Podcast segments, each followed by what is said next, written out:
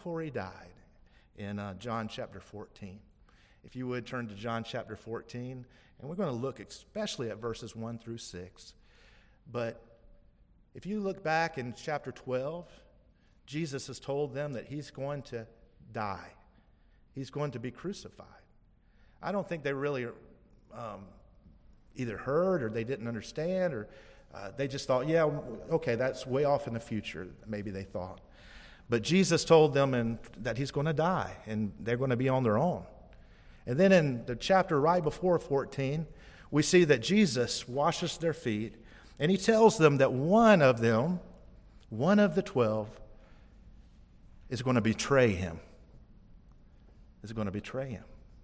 Can you imagine that one of these close friends of Jesus that have walked with him, that has served with him, was going to betray him? And then later on, one of the disciples says, "Lord, I will even die for you." And he says this right before the end of chapter 13. "I tell you the truth, the rooster's not going to crow in the morning until you deny me 3 times. Can you imagine that might stir up trouble in the disciples' hearts, right? Knowing that Jesus said he's going to leave them, that he's going to die, that one of them is going to betray him, and that one, probably the most close to him, is going to deny him 3 times before the next morning. Well, right after that comes these great verses, John 14, 1 through 6. Let's read them together. "Let not your heart be troubled. You believe in God, believe also in me. In my Father's house are many mansions. If it were not so, I would have told you. I go to prepare a place for you. And if I go to prepare a place for you, I will come again and receive you to myself, that where I am, there you may be also. And where I go, you know, and the way you know." Thomas, though, said to him, "Lord, we do not know where you're going, and how can we know the way?" Jesus said to him, "I am the way, the truth, and the life.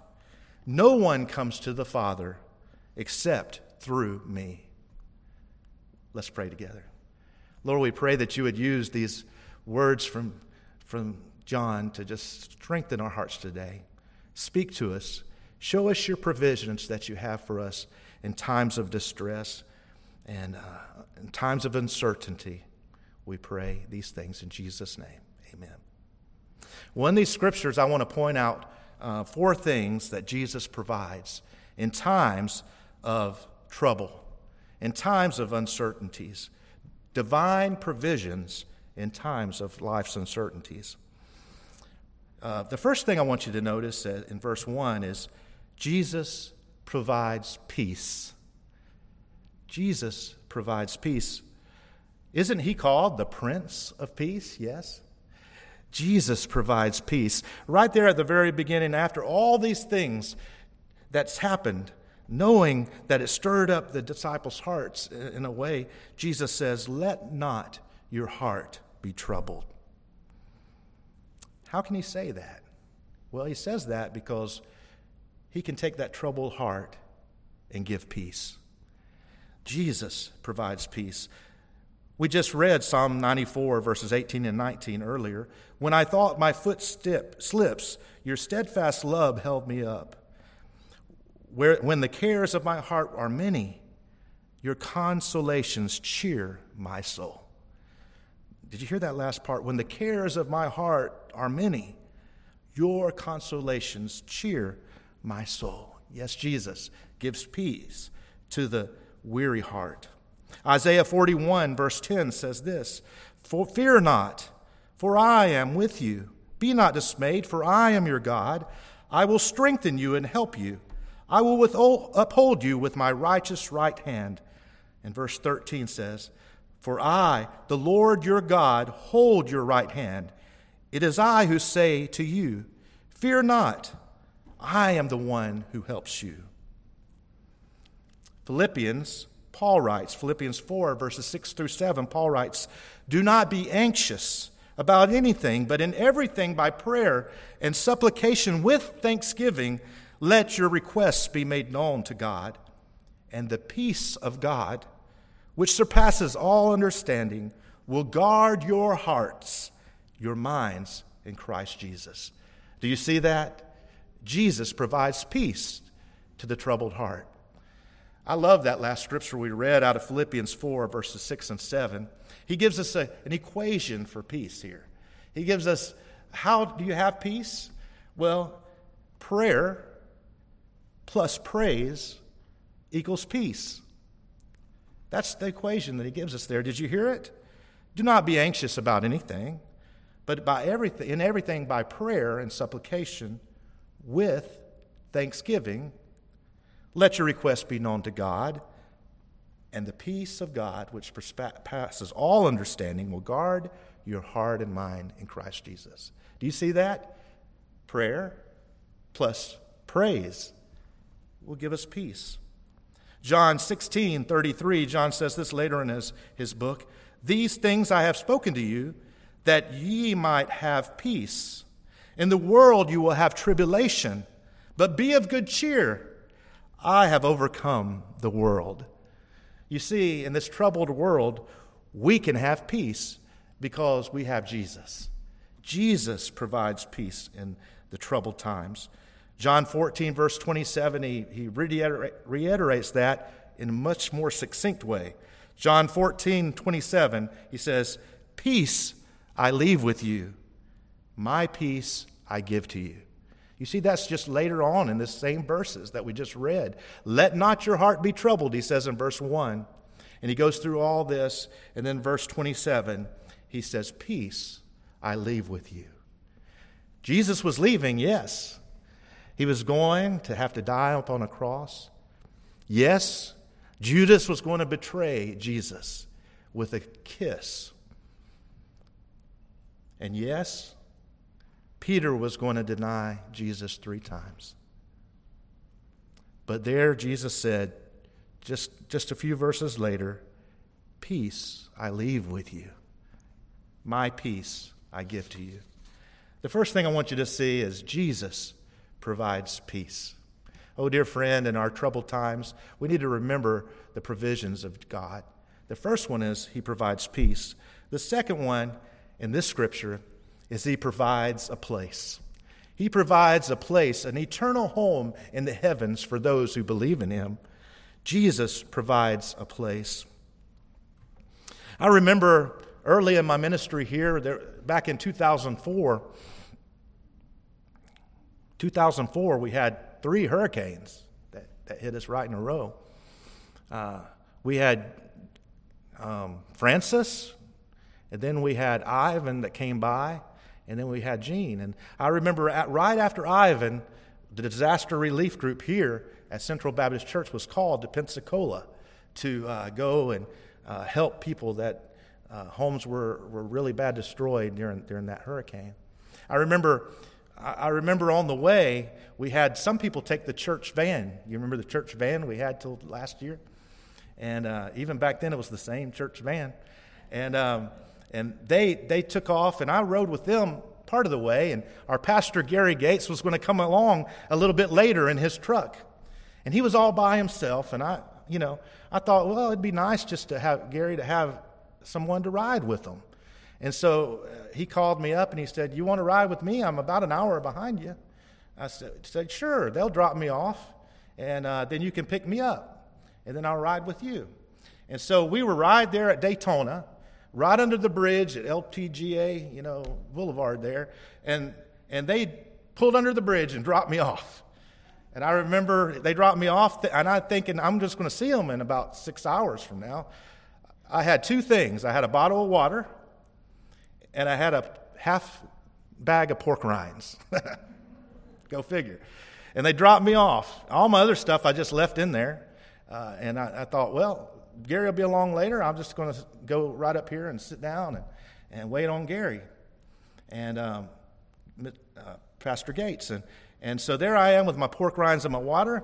And Gary comes along. Sure enough, 45 minutes later, I get in truck with, no, before he got there. That's right, he didn't pick me up. No, yeah, he did. I'm trying to remember. It's been a bunch of years ago. And I go with him a little ways, and he had car trouble, truck trouble. So there I am, though. I get a ride to the Panhandle where I'm from, to Crestview. And I know people in Crestview, a few people. And but there I am at Crestview, and they've already made it to Pensacola, and you can't turn around. There's a curfew. And Gary's stuck back in Mariana with a broke truck, and I found myself in Crestview with a bag of a little bit of water and a quarter of a bag of pork rinds, you know. And I'm thinking, man, I'm in trouble. I've never been stranded in my life. And it doesn't matter that you have a credit card or a, you know, a wallet, because there's no hotel you can stay in. Everybody's things closed except Hooters, and I tell you, I didn't go to Hooters. I don't know how they could be open when everything else is closed. But there I am, stranded. I'm thinking, I've never been stranded before. So I call my friends in Niceville, a former pastor of mine, and they said, sure, we'll come get you, and you can stay with us. So they come and get me, and I go home to their house and stay with them overnight. She had me a toothbrush. She had me deodorant. She had everything I needed right there. But then they were going to drop me off the next morning. Well, we're talking, and they take me up, get on this side of Pensacola, the bridges, and he looks down and he's on empty on his gas tank. He forgot to fill up before, because I was talking to him, and he forgot to fill up. And so once again, I said, well, you got to turn around and you got to get back to a gas station. There was no gas stations open there. And so there I am, stranded again, this side of the bridge.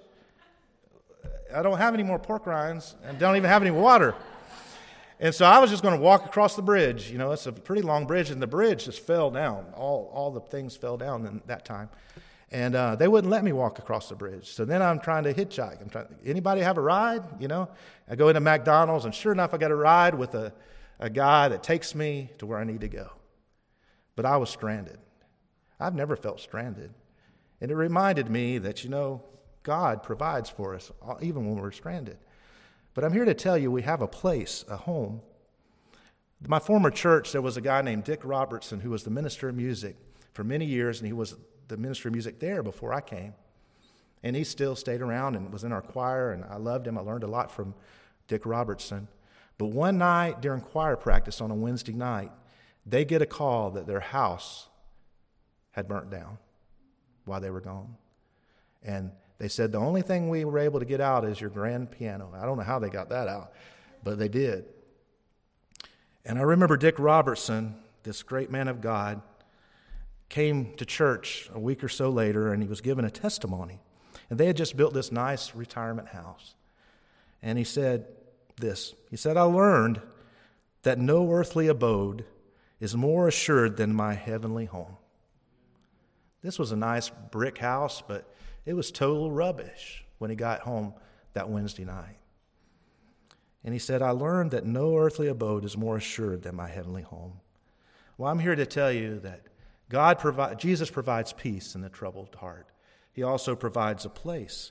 You see, this world is not our home. We're just a passing through, the old song says. My treasures are laid up somewhere beyond the blue. You see, 2 Corinthians 5:1 says, for we know that if the tent, that is our earthly home, is destroyed, we have a building from God, a house not made from hands, eternal in the heavens. Amen. We have a place. We have a place. It's our heavenly home. He says mansions or rooms. My Father's house has many rooms, many mansions. Jesus provides peace to a troubled heart. We must remember that this world is not our home. This world is going to have troubles. Jesus even said earlier, we read in John 14, I will give you, in your world, you will have troubles, tribulations, but take heart, I've overcome the world. You see, we have a heavenly home. Jesus provides peace, Jesus provides a place, and Jesus provides promises here in these verses. Beautiful promises. Actually, there's one promise that's made up of three parts here in verses 2b and 3. Did you read it? It says this, I go to prepare a place for you, and if I go to prepare a place for you, I will come again and receive you to myself, that where I am, there you may be also." Dear friend, if you're have a troubled heart today, I'm here to remind you about these three promises. Jesus said that he's going to prepare our heavenly home. You know, growing up, I remember if company was coming over, we would clean up the house. Do y'all do that? If anybody's coming over? Sometimes we do. Sometimes we don't. So if you come over to our house, you know, you'll just have to bear with us sometimes. But, you know, that's a great thought that Jesus is preparing our home. How special is that? That we have a home in the heaven, and Jesus is preparing it for us. The second promise we see there is he will return. He will return and receive the believer. He will return. I've been reading a lot in my Bible study in 2 Peter, there at the end of 2 Peter, and he reminds us that he is coming back. You know, Paul says it numerous times. Matter of fact, the Bible, they say for every one reference to the first coming of Christ when he came and was born in a manger, there might be 80 references to the second coming. The Bible tells us it's a fact that Jesus Christ is going to return to this earth. And one day everything is going to be set straight. He will return and receive the believer. He goes on to, later in Paul's writings to give us a wonderful picture of this. And we'll read it in just a second. But he is preparing our heavenly home. He will return and receive the believer. And the third part of that is the believer will be with him for eternity. What a beautiful threefold promise. He's preparing us a home. He will return and receive us. And we will be with him forever. Listen to 1 Thessalonians 4, verses 14 through 18. "For if we believe that Jesus died and rose again, even so God will bring him those who have slept in Jesus. For this we say to you by the word of the Lord, that we who are alive and remain until the coming of the Lord will by no means precede those who are asleep. For the Lord himself will descend from heaven with a shout, and the voice of the archangel, and with a trumpet of God, and the dead in Christ will rise first. Then we who are alive and remain shall be caught up together with them in the clouds to meet our Lord in the air. And thus we shall always be with the Lord. Therefore, comfort each other with these words." Oh, what a comfort it is to know that we find peace in Jesus, that he's provided us a place, and that he gave us here in these scriptures great promises, that he's preparing us a place. He will come again and receive us, and we will be with him for eternity. The last thing I want you to see, the fourth promise here, is that Jesus provides the path. Jesus provides the path. Notice that he provides a place, he provides peace, he provides a place, he provides a promise. But here I said Jesus provides the way. It's not a way, is it? Jesus provides the way to the Father. This may sound pretty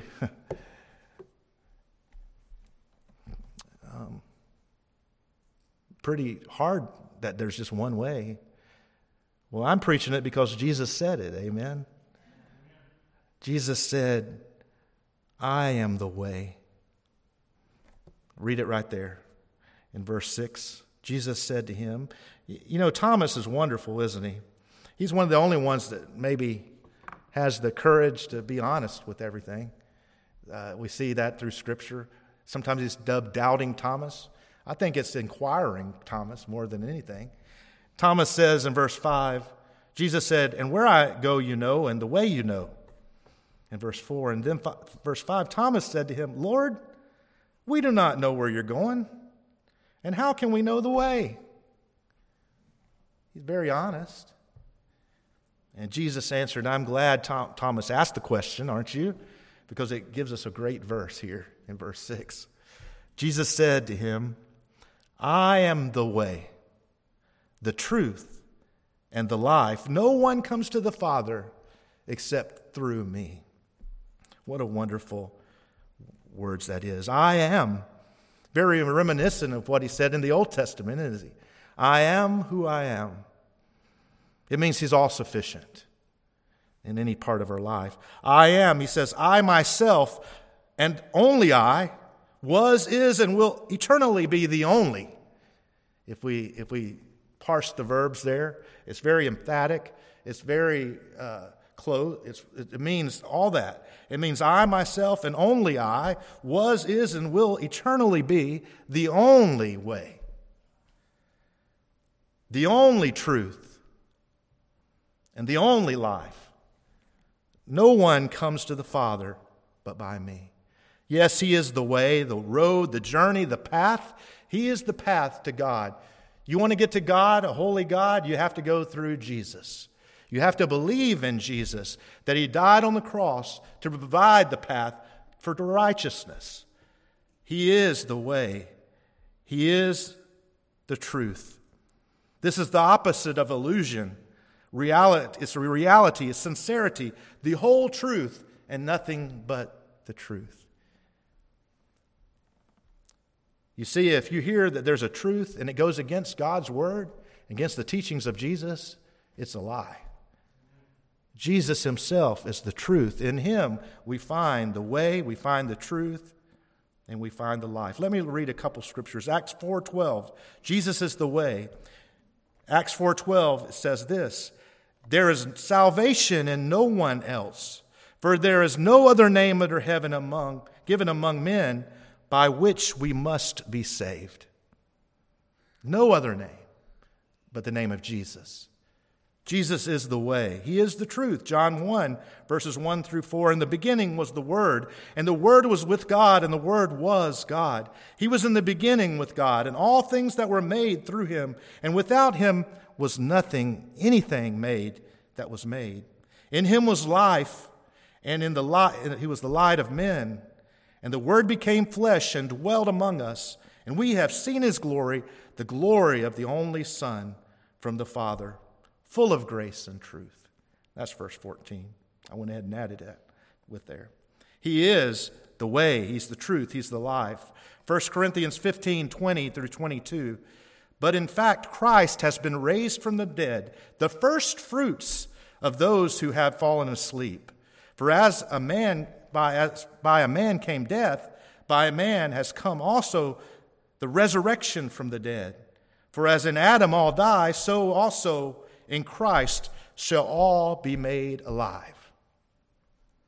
You see, Jesus, he is the way. He is the truth. He is the life.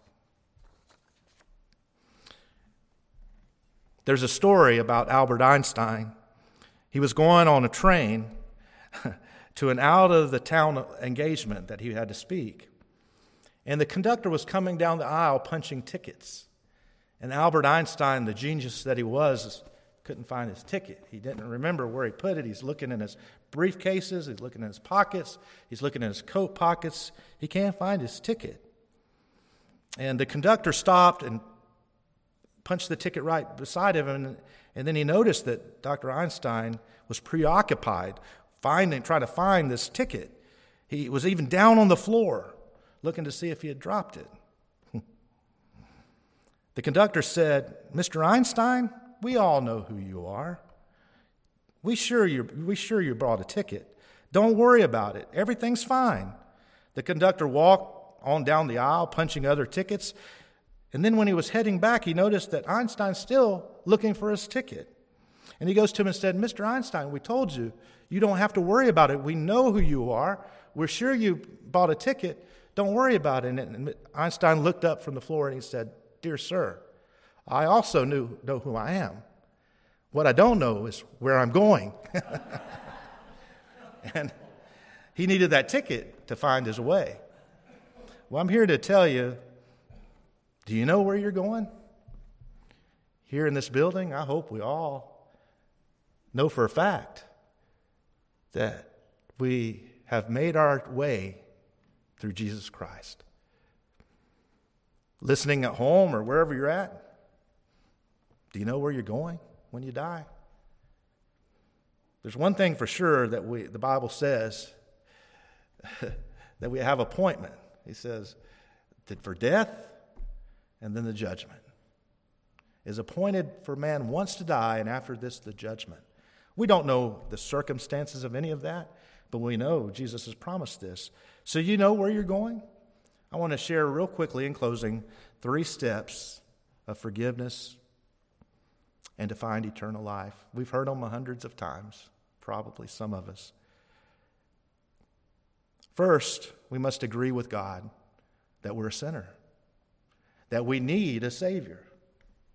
Man, I look around, 30 years ago when I started ministry, you really didn't have to do a whole lot to convince someone that they were a sinner, that they needed a Savior. Well, dear friend, today it's a little more hard. It's a little harder to convince somebody that they even have a need for a Savior. The Bible says, "For all have sinned and have fallen short of the glory of God. All we like sheep have gone astray and went our own way." The Bible says that the wages of sin is death. Dear friend, we all need to admit that we're a sinner. We need to agree with God that what He says is sin, and that we have broken His commandments. And not only that have we chosen to break His commandments, we were born with a need of a Savior. We were born in a state of sinfulness. The Bible tells us that we have 2 needs. We have a nature that's a sinful nature that we're born with. And we've all chosen to go against one of God's precepts. We're sinners by choice and by nature. We need to admit and agree with God that we're a sinner. We need to believe that Jesus is God's Son, and that Jesus came to this world to die on a cross that a sinner's death, not because He deserved it, but because we did. He died in our place. Oh, dear friend, do you believe that? Do you believe that Jesus rose from the dead? That He defeated death and hell? And praise God, we can benefit from that. If He's our Lord and Savior, we do benefit from that. We also need to confess Jesus Christ as our Lord and Savior. 1 John 1:9, if we confess with our mouth, He is faithful and just to forgive us our sins and cleanse us from all unrighteousness. It's a willful act to admit you're a sinner.